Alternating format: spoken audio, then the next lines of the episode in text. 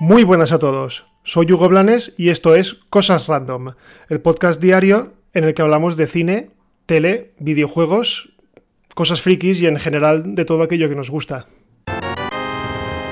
Primero traigo tres noticias en una, y es que el coronavirus está en todos los sitios, es algo omnipresente, ¿vale? Se va a apoderar de todas nuestras vidas en las próximas semanas, de hecho ya ha empezado, o sea, es imposible meterte en internet, enchufar la tele o hablar con alguien en la calle y no mencionarlo. Y eso está afectando también a todo eso que nos gusta, al mundo friki, al mundo de las películas, al mundo de las series, está afectando de una manera bastante bestial.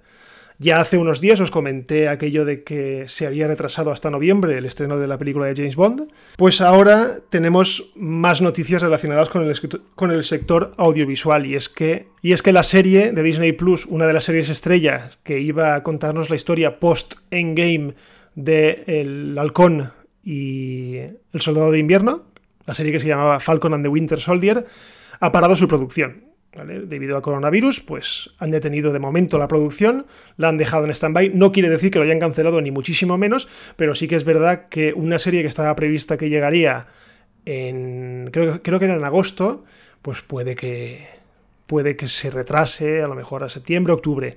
No lo sé seguro. No, todavía no han dicho nada, pero lo que sí que han dicho es que de momento la han parado. Puede que a lo mejor paralelamente pues, se pongan a trabajar en cosas de postproducción de lo que ya tienen grabado, pero lo que es la producción de, grabación, de rodaje, está detenida. Esto también se hila un poco con lo que se comentó hace unas semanas, y es que cuando empezó toda la crisis de coronavirus en, en Italia, Tom Cruise y el equipo estaba, estaban en ese momento en Venecia rodando Misión Imposible 7 y también decidieron parar la producción, para el rodaje. Imagino que otra película que también se retrasará. Por otro lado, también tenemos impacto en el mundo de los videojuegos y es que y es que tras toda la mañana de rumores, ayer por la tarde se confirmó que el E3, la feria E3 de videojuegos que se celebra en Los Ángeles, también se cancela este año.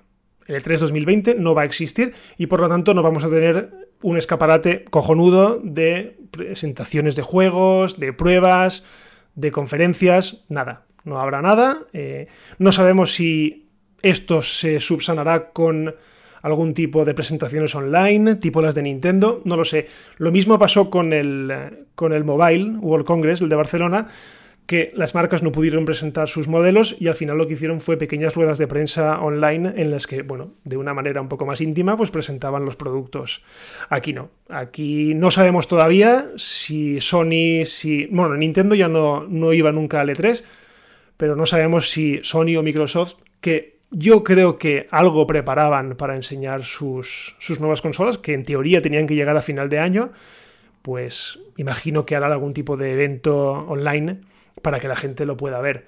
Aún así, pues no tiene la misma gracia que un evento grande, que era una especie de fiesta, no sé, era como una especie de religión que cada junio todo el mundo del videojuego se congregara en torno al E3. Bueno, una lástima, pero bueno, es lógico, es lógico que al final se, se cancele. El último de los campos que nos atañe y que también se ve afectado por el coronavirus es el de la producción de juguetes.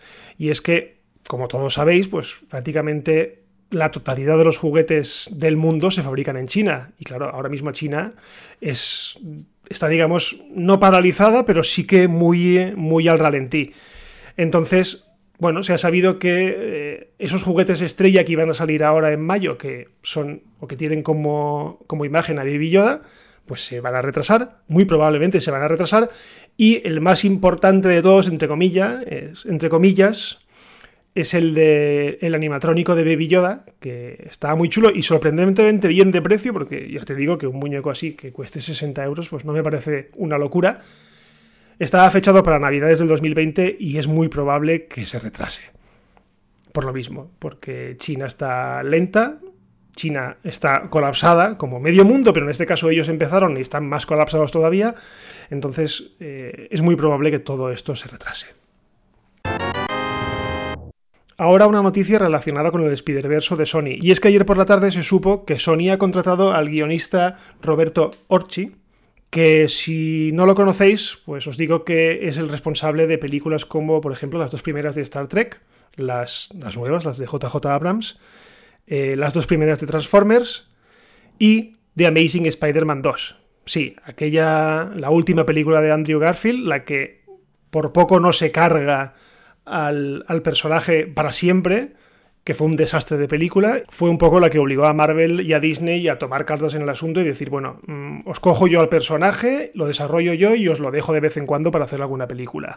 Bien, pues Sony ha anunciado que ha fichado a Roberto Orchi para realizar un título, o para escribir un título del universo de Spider-Man de Sony. No sabemos de quién, no sabemos si será centrado en un villano, como vienen siendo los que se han hecho ya de Venom, la próxima Venom 2, Morbius o incluso la de Craven el Cazador. Así que, bueno, estaremos un poco a la espera. Ya os digo que para mí no es una buena noticia, no lo... Quiero decir, no tengo a Roberto Orchi como una persona mala, de hecho es uno de los co-creadores de mi adorada Fringe, pero sí que es verdad que su última experiencia con el hombre araña no es que fuese la mejor. La película, si os acordáis, daba bastante vergüencita. O sea, fue muy mala, muy mala y, y os digo, casi se carga a Spider-Man cinematográficamente casi para siempre. Y la última noticia que os traigo hoy eh, viene relacionada con los, con los parques de Disney, Y es que Disney acaba de anunciar una zona nueva para uno de los parques. No os lo diría si no fuese porque es que es muy chula y es muy, y es muy friki. Y es que ha anunciado eso, una nueva ampliación de uno de sus parques. En concreto, el parque se llama el California Adventure Park y es uno de los que forman eh, todo este conglomerado de parques de Disney World en California. Pues resulta que se trata del Campus Avengers, que básicamente será una instalación tipo Galaxy Edge de Star Wars, pero centrada en los, en los Vengadores. Y la verdad es que viendo las fotos eh, tiene una pinta increíble. Yo no sé si esto luego será muy fiel a como lo presentan en la ilustración. También es verdad que cuando presentaron el Galaxy Edge de Star Wars yo pensé lo mismo y luego es una flipada. O sea, mi primo estuvo allí, me enseñó imágenes, me mandó vídeos y es que, joder, es que se veía tal cual, o sea, como si estuvieses en Mos Eisley ahí con el halcón milenario al lado, o sea, muy, muy chulo. Y esto pues tiene también buenísima pinta, una zona temática enorme en el que tienes zona de Spider-Man, zona de los Vengadores, y no sé, o sea, la verdad es que es un sueño ir y está claro que esto no va a caer en París, ni pronto ni tarde, creo yo. Así que bueno, eh, esperaremos a tener dinero algún día y poder irnos a, Orlando, a Orlando, y poder irnos a California a todos esos parques porque es que, ya os digo, es, es, es brutal lo chulo que es. Y bueno, hasta aquí el episodio de hoy de Cosas Random. Recordad que todos los días a partir de las 7 de la mañana, hora peninsular española, tenéis un nuevo episodio disponible. Ah, y ya que estamos disponibles en todas las plataformas, pues lo que digo siempre, si os gusta, ya sabéis, dejad una reseña, un comentario, estrellitas, lo que queráis. Cualquier cosa de esas nos ayuda y evidentemente también, si os gusta, compartid. Decidle a la gente que hay un podcast que os gusta y que, y que lo escuchen. Así que nada, nos escuchamos mañana y adiós.